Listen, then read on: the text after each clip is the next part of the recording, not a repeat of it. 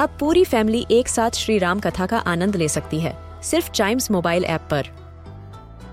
जानिए श्री राम के बचपन से लेकर दशानन वध तक का सफर, सरल रामायण घर के सभी सदस्यों के लिए।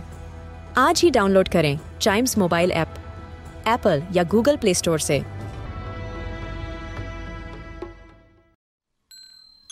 This is Chimes radio original podcast.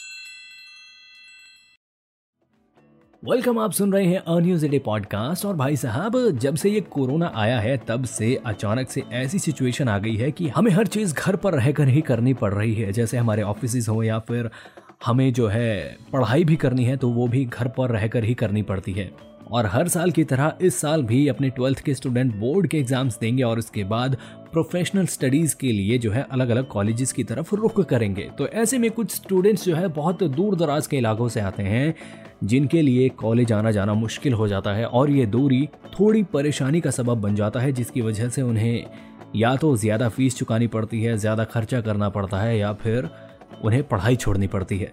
और लड़कियों के केस में तो ये अक्सर देखने को मिलता है। तो ऐसे में अगर कोई स्टूडेंट बीसीए एमसीए करना चाहता है तो भाई साहब इग्नू यानी कि Indira Gandhi national open university उनके लिए ऑनलाइन बीसीए एमसीए प्रोग्राम लेकर आई है।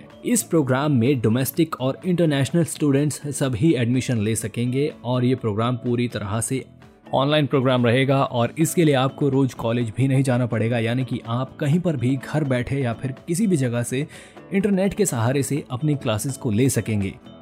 बीसीए और एमसीए करने के बाद जो है स्टूडेंट्स अपना करियर आईटी सेक्टर या फिर सॉफ्टवेयर डेवलपमेंट में बना सकते हैं।